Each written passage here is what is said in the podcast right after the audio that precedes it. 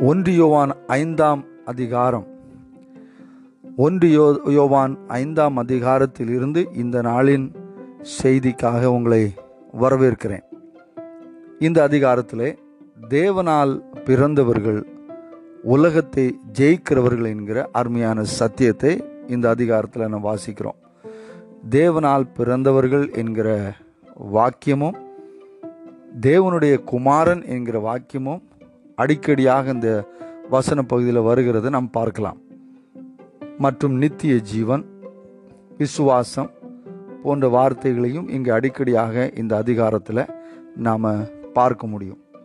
முதலாவது வசனத்தில் வாசிக்கிறோம். இயேசுவானவரை கிறிஸ்து என்று விசுவாசிக்கிற எவனும் தேவனால் பிறந்திருக்கிறான். இங்கே தேவனால் பிறந்தவர்கள் யார்? யார் தேவனால் பிறந்தவர்கள்ங்கிறது இங்கே பார்க்கிறோம். இயேசுவானவரே கிறிஸ்து. அதாவது தேவனுடைய குமாரன் என்று விசுவாசிக்கிறவர்கள் தேவனால் பிறந்தவர்கள்.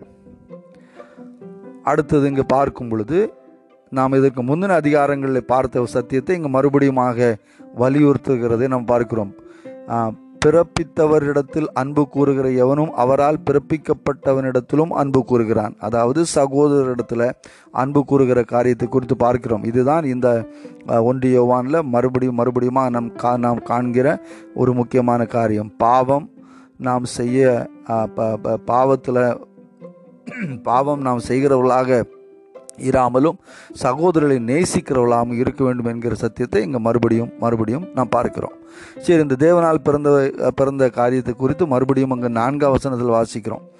தேவனால் பிறப்பதெல்லாம் உலகத்தை ஜெயிக்கும். அதாவது இயேசுவே ஆண்டவர் என்று விசுவாசித்து ஏற்றுக்கொண்டு ஆண்டவராகிய இயேசு கிறிஸ்துவை பற்றிய விசுவாசத்தில் நிலைத்திருக்கிற மனுஷன் உலகத்தை ஜெயிக்கிறான். நான்காம் வசனத்தை மறுபடியும் வாசிக்கிறேன். தேவனால் பிறப்பதெல்லாம் உலகத்தை ஜெயிக்கும். நம்முடைய விசுவாசமே உலகத்தை ஜெயிக்கிற ஜெயம். அதாவது தேவனால் பிறந்தவர்கள் ஆண்டோடைய பிள்ளைகளாக மாற்றப்பட்டவர்கள் இயேசுவின் இரத்தத்தினாலே தேவனுடைய பிள்ளைகளாக மாற்றப்பட்டவர்கள் தங்களுடைய விசுவாசத்தினாலே உலகத்தை ஜெயிப்பார்கள். விசுவாசத்தினாலே உலகத்தை ஜெயிப்பார்கள் என்று நாம் இங்கே பார்க்கிறோம். ஐந்தாம் வசனத்தில் இயேசுவானவர் தேவனுடைய குமாரன் என்று விசுவாசிக்கிறவனை அன்றி உலகத்தை ஜெயிக்கிறவன் யார்? அப்படியானால் நம்முடைய விசுவாசம் ஆண்டவராகிய இயேசு கிறிஸ்துவுக்குள் எந்த அளவுக்கு உறுதியாக காணப்படுகிறதோ அவருடைய வசனங்களில் பரிசுத்த ஆவியானுடைய துணையோடு எந்த அளவுக்கு எழுதப்பட்ட வசனங்களை நாம் அந்த அளவுக்கு விசுவாசி எந்த அளவுக்கு விசுவாசிக்கிறோமோ அந்த அளவுக்கு இந்த உலகத்தின் மேலே நாம் வெற்றி பெறுகிறவர்களாக நாம் காணப்படுகிறோம். கடந்த நாட்களில் நாம் ஒரு காரியத்தை சிந்தித்தோம். இந்த உலகத்தின் வாழ்க்கை நாம் தோல்வி அடைந்து அப்புறமாக பரலோகத்தை தேடி எப்போ போகலாம் என்று நிற்கிற ஒரு வாழ்க்கை அல்ல. இந்த பூமியில் நாம் வெற்றியுள்ள வாழ்க்கை வாழ வேண்டும் என்று சொல்லி ஆண்டவர் விரும்புகிறார். நாம் இந்த உலகத்தை ஜெயிக்கிறவர்களாக காணப்பட வேண்டும் என்று பார்க்கிறோம். இன்னும் கடந்த இரண்டாம் அதிகாரத்தில் நாம் வாசித்தோம் உலகம் தேவன். இந்த இரண்டையும் குறித்து பார்த்தோம் தேவனுக்குரியவர்கள் யார்? உலகத்திற்குரியவர்கள் யார்? அப்போ தேவனுக்கு உரியவர்கள் உலகத்தை ஜெயிப்பார்கள். தேவனுக்கு உரியவர்கள் யார்? தேவனால் பிறந்தவர்கள். தேவனால் பிறந்தவர்கள் யார்? ஆண்டவராகிய இயேசு கிறிஸ்துவ மேல் விசுவாசிக்கிறவர்கள். விசு விசுவாசத்தினால் நீதிமான் பிழைப்பான். அந்த விசுவாசத்தினால நாம் வந்து இந்த உலகத்தை ஜெயிக்கிற பெரிய ஒரு வல்லமையை பரிசுத்த ஆவியானவருக்குள்ளாக இயேசுவின் நாமத்தினாலே பிதாவாகிய தேவன் நமக்குள் வைத்திருக்கிறார். எனவே நம்முடைய வாழ்க்கை ஒரு தோல்வியடைந்த வாழ்க்கையில் எல்லா சூழ்நிலைகளுக்கும் மேலாக நம்மை சுற்றி நிற்கிற உலகத்தின் அந்தகார கிரியைகளை நாம் எதிர்த்து நிற்பது மட்டுமல்ல அதற்கு மேலாக ஜெயம் எடுக்கிற ஒரு வாழ்க்கை வாழ ஆண்டவர் நம்மை அழைக்கிறார். எனவே தேவனால் பிறந்த நாம் உலகத்தை ஜெயிக்கிறவர்கள் என்கிற வெற்றியின் சத்தியத்தை மனதில் கொண்டவர்களாக அடுத்த பகுதிக்குள்ளாக நாம் கடந்து செல்லலாம். அடுத்த வசன பகுதியில் இயேசு கிறிஸ்து யார் என்பதை இயேசு கிறிஸ்துவை குறித்து அவருடைய பிறப்பை குறித்து இங்கே நான் பார்க்கிறோம். ஆறாம் வசனத்தில் வாசிக்கிறோம் இயேசு கிறிஸ்துவாகிய இவரே ஜலத்தினாலும் இரத்தத்தினாலும் வந்தவர். ஜலத்தினாலே மாத்திரமல்ல ஜலத்தினாலும் இரத்தத்தினாலும் வந்தவர். ஆவியானவர் சத்தியமாகையால் ஆவியானவரே சாட்சி கொடுக்கிறார். பரலோகத்தில் சாட்சி கொடுக்கிற மூன்று பேரை குறித்து ஏழாம் வசனத்தில் வாசிக்கிறோம். பிதா வார்த்தை பரிசுத்த ஆவி என்பவர்களே இம்மூவரும் ஒன்றாயிருக்கிறார்கள் நாம் அறிகிறோம். பிதா வார்த்தையாகிய குமாரனாகிய இயேசு கிறிஸ்து பரிசுத்த ஆவியானவர்கள் இவ் மூன்று பேரும் அடுத்ததாக இந்த ஜலத்தையும் இரத்தத்தையும் குறித்து பார்க்கும் பொழுது ஆண்டவர் இயேசு கிறிஸ்துவை குறித்த காரியத்தை நாம் பார்க்கும் பொழுது இந்த யோவான் இந்த காரியத்தை அதிகமாக ஜலம் மட்டுமல்லாமல் இந்த ம, ஆவியினாலும் ஜலத்தினாலும் உள்ள மறுபிறப்பு இவைகளை குறித்து அவர் யோவான் மூன்றாம் அதிகாரத்திலையும் எழுதுகிறது வாசிக்கிறோம். ஜலத்தினாலும் ஆவியினாலும் பிறக்கிறதை குறித்து மூன்று ஐந்தில் வாசிக்கிறோம். யோவான் மூன்று ஐந்தில். யோவான் பத்தொன்பது முப்பத்தி நான்கில் ஆண்டவர் இயேசு கிறிஸ்து மறித்த பொழுது கல்வாரி சிலுவையில் அவருடைய விழாவில் இருந்து இரத்தமும் தண்ணீரும் பாய்ந்தது என்கிறதை குறித்து நாம் பார்க்கிறோம். இது அவருடைய இருதயம் உடைந்து வெளியேறின அந்த தண்ணீர் என்று சொல்லப்பட்டிருக்கிறது. எப்படி இருந்தாலும் இந்த வார்த்தை என்கிறதையும் தண்ணீருக்கு ஒப்பிட்டு பேசப்பட்டிருக்கிறது எபேசியர் ஐந்தாம் அதிகாரம் இருபத்தி ஆறாம் வசனத்தில் நாம் வாசிக்க முடியும். வார்த்தை மூலமாக நாம் கழுகப்பட்ட ஒரு அனுபவத்தை அதாவது வார்த்தையாகிய நீரினாலே தண்ணீர்னாலே கழுகப்பட்ட அனுபவத்தை குறித்து அங்கே பார்க்கிறோம். இது இந்த காரியங்கள் இந்த வசனங்கள்லாம் ஒரு நமக்கு உதவியாக நிற்கும் பொழுது இந்த காரியத்தை குறித்து நாம் நாம் சிந்திப்போம். மூன்று காரியங்கள் எ- எட்டாம் வசனத்தில் இங்கே மூன்று சாட்சிகளை குறித்து சொல்லப்படுறது ஆறாம் வசனத்தில் இரத்தத்தினாலும் ஜலத்தினாலும் வந்த ஆண்டவராக இயேசு கிறிஸ்துவுக்கு ஆவியானவர் சாட்சி கொடுக்குறான்னு என்று பார்க்கிறோம். எட்டாம் வசனத்தில் சாட்சியிடுகிற மூன்று காரியங்களை குறித்து பார்க்கிறோம். ஆவி ஜலம் இரத்தம் என்பவைகளை. இம்மூன்றும் ஒ- ஒருமைப்பட்டிருக்கிறது. இங்கே பார்க்கும் பொழுது ஆவியினாலே நாம் வந்து மறுபடியும் பிறந்தோம் என்கிறதை நாம் காணுகிறோம். யோவான் மூன்று ஐந்தில் நிக்கோதேம இடத்துல அதுதான் ஆண்டவர் குறிப்பிடுகிறார். ஆவியினாலும் ஜலத்தினாலும். ஜலம் என்பது ஆண்டு ஜலத்துக்குள்ள ரெண்டு காரியங்கள் இருக்குது ஒன்று ஜலம் என்கிறது ஆண்டுடைய வார்த்தை நான் எபேசியர் ஐந்து இருபத்தாறில் சொன்னதுபடியாக அந்த வார்த்தை இன்னும் ஆண்டவர் யோவான் எழுதின சுவிசேஷத்திலையும் சொல்லுகிறார் வார்த்தையினால் நாம் சுத்தமாகிற காரியத்தை அங்கே குறிப்பிடுகிறார். அப்போ வார்த்தையினால் அதாவது நாம் எங் இதனால் ஆவியினால் எப்படி பிறக்கிறோம் என்றால் நாம் வார்த்தை மேல் வைக்கிற விசுவாசம். அந்த விசுவாசத்தினால நாம் மறுபடியும் பிறக்கிறோம். அந்த வார்த்தையின் மேல் நாம் விசுவாசிக்கிறோம் என்பதை உறுதிப்படுத்துகிற தண்ணீர் முழுக்கு ஞானஸ்நானம். இந்த இரண்டும் இந்த காரியத்தில் இருக்கு. வெறும் ஞானஸ்நானம் அல்ல. நம்மை மறுபடியும் பிறக்க வைக்கிறது அவருடைய வார்த்தை தான். ஆவியில் நாம் பிறப்பதற்கு காரணமாகிய அவருடைய வார்த்தை. எந்த வார்த்தையில் நாம் விசுவாசிக்கிறோமோ அந்த வார்த்தையின் மூலமாக நாம் கழுகப்பட்டு அடுத்ததாக மூன்றாவது காரியம் இரத்தம். இரத்தம். அதை நீங்கள் பார்க்கும் பொழுது இந்த இரத்தம் தான் நமக்கு சாட்சியாக நிற்கிறது. இரத்தம் சிந்தப்பட்ட இரத்தம் ஒவ்வொன்றும் கூக்குரல் இடுகிறது. ஆபேலின் இரத்தம் கூக்குரல் இடுகிறது இரு இடுகிறது என்று பார்க்கிறோம். அப்போ நமக்காக பரிந்து பேசுகிற இரத்தம் நமக்காக சாட்சியாக நிற்கிற இரத்தம் ஆண்டவராகிய இயேசு கிறிஸ்துவின் இரத்தம் என்கிறதை பார்க்கிறோம். அப்படியானால் நமக்கு சாட்சி கொடுக்கிற ஆவியானவர் இரண்டு தண்ணீர் ஞானஸ்நானம் அதாவது நாம் வார்த்தையினால் கழுகப்பட்டவர்களாக அதை உறுதிப்படுத்தும்படி நாம் ஞானஸ்தானம் பெற்ற ஆண்டவர் இயேசு கிறிஸ்து ஏதாவது செய்யும் பொழுது அங்கே வானம் திறக்கப்பட்டு அங்கே பிதாவானவர் அங்கே பேசினார் என்கிறத பார்க்குறோம். அங்கே சாட்சி கொடுக்கிறார். ஜலத்தில் அப்போ ஜலம் அதாவது வார்த்தையாகிய ஆண்டவராகிய வார்த்தை மற்றும் நம்முடைய ஞானஸ்நானம் அடுத்தது ஆண்டோட ரத்தம் நமக்கு சாட்சியாக நிற்கிற அந்த ரத்தம் இந்த மூன்றும் ஒருமித்து நமக்கு சாட்சி கொடுக்கின்றன. ஆவி ஜலம் ரத்தம் இப்படியான ஒரு மிக சிறந்த மேன்மையான சாட்சியை உடைய நாம் தேவனுடைய பிள்ளைகள் இந்த உலகத்தை ஜெயிக்கிறவர்கள். ஒன்பதாம் வசனத்தில் வாசிக்கிறோம் நாம் மனுஷருடைய சாட்சியை ஏற்றுக்கொண்டால் அதை பார்க்கலாம் தேவனுடைய சாட்சி அதிகமாக இருக்கிறது தேவன் தமது குமாரனை குறித்து கொடுத்த சாட்சி இதுவே. தேவனுடைய குமாரனிடத்தில் விசுவாசிக்கிறவன் அந்த சாட்சியை தனக்குள்ளே கொண்டிருக்கிறான். தேவனை விசுவாசியாதவனோ தேவன் தம்முடைய குமாரனை குறித்து கொடுத்த சாட்சியை விசுவாசியாத விசுவாசியாததினால் அவரை பொய்யராக்கிறான். தேவன் நமக்கு நித்திய ஜீவனை தந்திருக்க அந்த ஜீவன் அவருடைய குமாரனில் இருக்கிறது என்பதே அந்த சாட்சியாகும். குமாரனை உடையவன் ஜீவனை உடையவன். குமாரன் தேவனுடைய குமாரன் இல்லாதவன் ஜீவன் இல்லாதவன் என்கிற காரியங்களை இங்கே பார்க்கிறோம். பன்னெண்டாம் வசனம் வரைக்கும் இந்த விஷயங்களை பார்க்கிறோம். நாம் தேவனால் பிறந்தவர்கள் நாம் இப்படியான சாட்சிகளினாலே அந்த நம்முடைய தேவனால் நாம் பிறந்தவர்கள் என்கிறது உறுதி செய்யப்பட்டிருக்கிறது.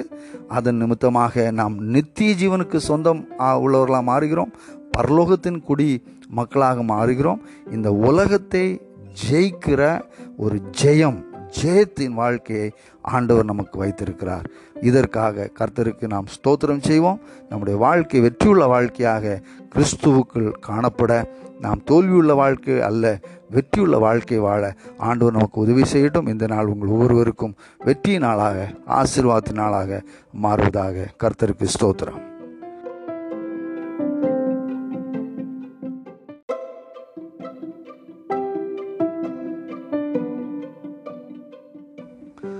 ஒன்றியோவான் ஐந்தாம் அதிகாரத்தின் இரண்டாவது பாகம் பதிமூன்று முதல் உள்ள வசனங்களை நாம் இந்த நாளிலே தியானிப்போம்.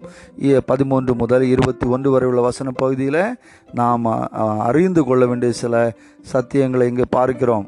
அறிவோம் அறிந்து கொண்டோம் அறிந்து அறிந்திருக்கிறோம் என்கிற வார்த்தைகள் இப்படியான வார்த்தைகள் இங்கே அடிக்கடி வருகிறதை இங்கே நாம் காண முடியும்.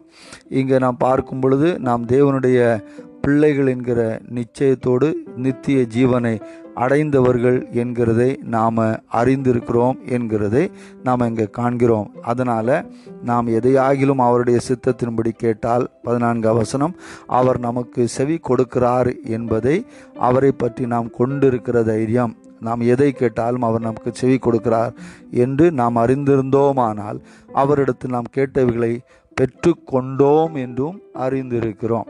இது ஒரு நிச்சயம். தேவனோடு உள்ள நம்முடைய உறவின் அந்த ஒரு ஐக்கியத்தின் ஒரு நிச்சயத்தை இங்கே பார்க்கிறோம். தேவனோடு கூட நாம் ஒரு நிச்சயமான ஒரு தொடர்பு உள்ளவர்களாக நம்பிக்கை உள்ளவர்களாக விசுவாசம் உள்ளவர்களாக நாம் காணப்படும் பொழுது அந்த விசுவாசம்தான் நமக்கு இந்த உலகத்தை ஜெயிக்கும். ஏசு கிறிஸ்துவின் மேலே நாம் வைத்திருக்கிற பற்றுதலும் விசுவாசமும் அவர் போதும். அவர் சகலத்தையும் நன்மைக்காக செய்கிறார். என்ன என்னை பலப்படுத்துகிற கிறிஸ்துவனாலே எல்லாவற்றையும் செய்ய எனக்கு பலனுண்டு என்கிற தைரியத்தோடு கூட உலகத்தை நாம் மேற்கொள்ளுகிறவர்களாக ஜெயம் கொள்ளுகிறவர்களாக அந்த விசுவாசம் காணப்படுகிறது என்று பார்க்கிறோம். அடுத்தது நாம் இங்கே பார்க்கும் பொழுது ஒரு ஒரு புதுமையான ஒரு காரியத்தை இங்கே நம்ம வாசிக்கலாம். பதினாறாம் வசனத்தில் வாசிக்கும் பொழுது மரணத்துக்கு ஏதுவல்லாத பாவத்தை தன் சகோதரன் செய்ய ஒருவன் கண்டால் அவன் வேண்டுதல் செய்ய கடவன். அப்பொழுது அவனுக்கு ஜீவனை கொடுப்பார். யாருக்கென்றால் மரணத்துக்கு ஏதுவல்லாத பாவத்தை செய்தவர்களுக்கு மரணத்துக்கு ஏதுவான பாவம் உண்டு அதை குறித்து வேண்டுதல் செய்ய நான் சொல்லேன். அப்போ இங்கே வந்து இங்கே ரெண்டு விதமான பாவத்தை குறித்து பார்க்கிறோம். ஒன்று மரணத்துக்கு ஏதுவான பாவம் மற்றொன்று மரணத்துக்கு ஏது ஏது அல்லாத பாவம். அதாவது மரணத்துக்கு ஏதுவான பாவம் மரணத்துக்கு ஏது அல்லாத பாவம். மரணத்துக்கு ஏது அல்லாத பாவத்திற்காக நம்ம ஜெபித்தால் ஆண்டவர் அந்த பாவத்தை மன்னித்து அந்த சகோதரனை ஏற்றுக்கொள்வார். ஆனால் மரணத்துக்கு ஏதுவான பாவத்திற்காக நம்ம ஜெபிக்க கூடாது என்று. அப்போ இது என்ன? மரணத்துக்கு ஏதுவான பாவம் என்ன? மற்ற மரணத்துக்கு ஏதோ அல்லாத பாவம் என்ன என்கிறதை நம்ம பார்ப்போம். இங்கே பாருங்கள் பதினேழாம் வசனத்தில் அநீதியெல்லாம் பாவம்தான் என்றாலும் மரணத்துக்கு ஏது அல்லாத பாவம் உண்டு. இங்கே என்ன பார்க்கிறோம் என்றால் பாவத்தின் சம்பளம் மரணம். பாவம் செய்கிற ஆத்மா சாகும். இது வேத சத்தியம். அப்போ இந்த மரண ஆக்கினிலிருந்து நம்மை விடுவிக்க தான் ஆண்டவராகிய இயேசு கிறிஸ்து வந்தார். தேவனுடைய குமாரனாக இயேசு கிறிஸ்து மனுஷனுடைய குமாரனாக அவதரித்து இந்த பூமியிலே வந்தார். அவரை விசுவாசித்து ஏற்று ஏற்றுக்கொள்கிறவர்கள் அந்த மரண ஆக்கினிலிருந்து விடுவிக்கப்படுகிறார்கள். அப்போ மரணத்துக்கு எதுவான பாவம் என்ன என்று பார்க்கும் பொழுது ஆண்டவராகிய இயேசு கிறிஸ்துவை விசுவாசியாமல் இருப்பது தான் மரணத்துக்கு ஏதுவான தண்டனை. மரணத்துக்கு எதுவான பாவம். அப்போ ஆண்டவரை விசுவாசித்து ஏற்றுக்கொண்ட ஒரு சகோதரன் செய் பாவம் செய்யும் பொழுது அவரை நாம் அவருக்கு நாம் ஆலோசனைகளை கூறி அவருக்காக ஜெபம் செய்து அவரை மறுபடியும் கொண்டு வர முற்படணும். கர்த்தர் நம்மோடு இருந்து அந்த சகோதரனுக்கு உதவி செய்வார். ஆனால் துணிகரமாக தே இயேசுவை மறுதலிக்கிறவர்களுடைய பாவங்கள் அவர்களுக்கு மன்னிக்கப்படாது. அவர்களுக்கு மன்னிக்கப்பட வேண்டுமானால் அவர்கள் முதலாவது ஆண்டவர் இயேசு கிறிஸ்துவை ஏற்றுக்கொள்ள வேண்டும். அப்போ ஆண்டவரை ஏற்றுக்கொள்ளும்படி அவர்களை நடத்தணும். அப்போ மரணத்துக்கு எதுவான பாவம் என்றால் இதுதான். இயேசுவை ஏற்றுக்கொள்ளாத எல்லா மனிதர்களும் மரண ஆக்கினைக்குள்ளாக காணப்படுகிறார்கள். இயேசுவை ஏற்றுக்கொள்ளும் பொழுது மட்டும்தான் அந்த ஆக்கினையிலிருந்து அவர்கள் விடுவிக்கப்படுகிறார்கள். அப்போ அப்போ இங்கே வந்து கர்த்தரை ஏற்றுக்கொண்டவர்கள் ஆண்டவருக்குள் ஜீவிக்கிறவர்கள் அவர்கள் பலகினராக இருக்கும் பொழுது அவர்களை தாங்கி அவர்களுக்கு உதவி செய்து அவர்களுக்காக ஜெபித்து அவர்களை விடுதலையில் பாதையிலே கொண்டு வர முற்படும் பொழுது கர்த்தர் நம்முடைய ஜெபத்தை கனப்படுத்துகிறார். கர்த்தர் நாம் எதை கேட்கிறோமோ அதை அவர் தருகிறவராக இருக்கிறார். இது நமக்கு அவர் தந்த நமக்கு உறுதி தைரியம் என்று பார்க்கிறோம். அடுத்த பதினெட்டாம் வசனத்தில் ஒரு அருமையான வெற்றியின் காரியத்தை சொல்லப்பட்டிருக்கு தேவனால் பிறந்த இவன் மறுபடியும் தேவனால் பிறந்தவனுடைய காரியத்தை இந்த பு- முழு முழு அதிகாரத்தில் தேவனால் பிறந்தவர்களுக்கு குறித்து தான் பார்க்கிறோம். தேவனால் பிறந்த எவனும் பாவம் செய்யான் என்று அறிந்திருக்கிறோம். நம்ம அதை மூன்றாம் அதிகாரத்தில் இதுக்கு ஒரு தெளிவாக பார்த்தோம். அதாவது அவர் நம்மை சாக்கடையிலிருந்து வெளியே கொண்டு வந்திருக்கிறாரு. இனி மறுபடியும் நம்ம அந்த சாக்கடைக்குள்ளே போக மாட்டோம். ஆனாலும் இந்த உலகத்தில் வாழ்கிற வரையிலும் அந்த அந்த சாக்கடையின் அந்த சில அழுக்குகள் நம்ம மேலே படும். அதுதான் ஒன்றாம் அதிகாரத்தில் வாசித்தோம். அதை நம்ம அறிக்கையிட்டு நம்ம அனுதினம் ஆண்டவரோட உறவை சரி செய்து முன்னாடி போயிட்டே இருக்கணும். மற்றபடி நம்ம சாக்கடைக்குள்ளே போய் மறுபடியும் பாவம் செய்கிறவர்களாக பாவத்தில் விழுகிறவர்களாக நம்ம காணப்படக்கூடாது என்று நாம் தெளிவாக சிந்தித்தோம். தேவனால் பிறந்தவனும் பாவம் செய்யான் என்று அறிந்திருக்கிறோம். தேவனால் பிறந்தவன் தன்னை காக்கிறான். அந்த சாக்கடையில் பாவ சாக்கடையில் மறுபடியும் போகாமல் தன்னை காத்து கொள்ளுகிறான் பொல்லாங்கன் அவனை தொடான். தேவனால் பிறந்தவனாக நாம் இருக்கும் பொழுது பொல்லாங்கன் யார்? இந்த உலகத்தின் அதிபதி. அப்போ தேவன் உலகம். இதை குறித்து நம்ம தெளிவாக பார்த்தோம். தேவன் உலகம். உலகத்தின் அதிபதி.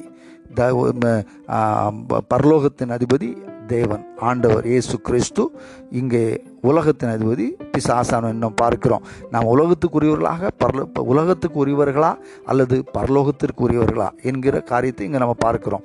தேவனுக்குரியவர்கள் பரலோகத்துக்குரியவர்கள் உலகத்திற்குரியவர்கள் பிசாசுக்குரியவர்கள். இந்த இரண்டு காரியத்தை நாம் தெளிவாக அறிந்திருக்க வேண்டும். அதனால தான் வசனம் சொல்லுது மறுபடியும் மறுபடியுமாக உலகத்திற்கு உலகத்தை நேசிக்கிறவன் தேவனை வெறுக்கிறான். ஏன்னா பரலோகம் உலகம் ரெண்டும் இருக்குது இந்த பூமியில். ரெண்டும் இருக்குது பரலோகம் இனி வரப்போகிற காரியம் என்று மட்டும் நாம் நினைக்கக்கூடாது. நித்திய ஜீவன் இனி வரப்போகிறதில்ல அது ஏற்கனவே நமக்குள்ளே வந்தாச்சு. பரலோகம் இனி வரப்போகிறதில்ல அது ஏற்கனவே நமக்குள்ளே வந்தாச்சு. ரட்சிப்பு இனி வரப்போகிறதில்ல அது ஏற்கனவே நமக்குள்ளே வந்தாச்சு. ஆனாலும் இதனுடைய பூரணம் அடைகிறது ஆண்டவர் இயேசு கிறிஸ்துவின் வருகையின் பொழுது பூரணம் அடையும் ஆனால் ஏற்கனவே அது தொடங்கியாச்சு. நான் இடையில ஒரு நாள் உங்களுக்கு குறிப்பிட்டேன்.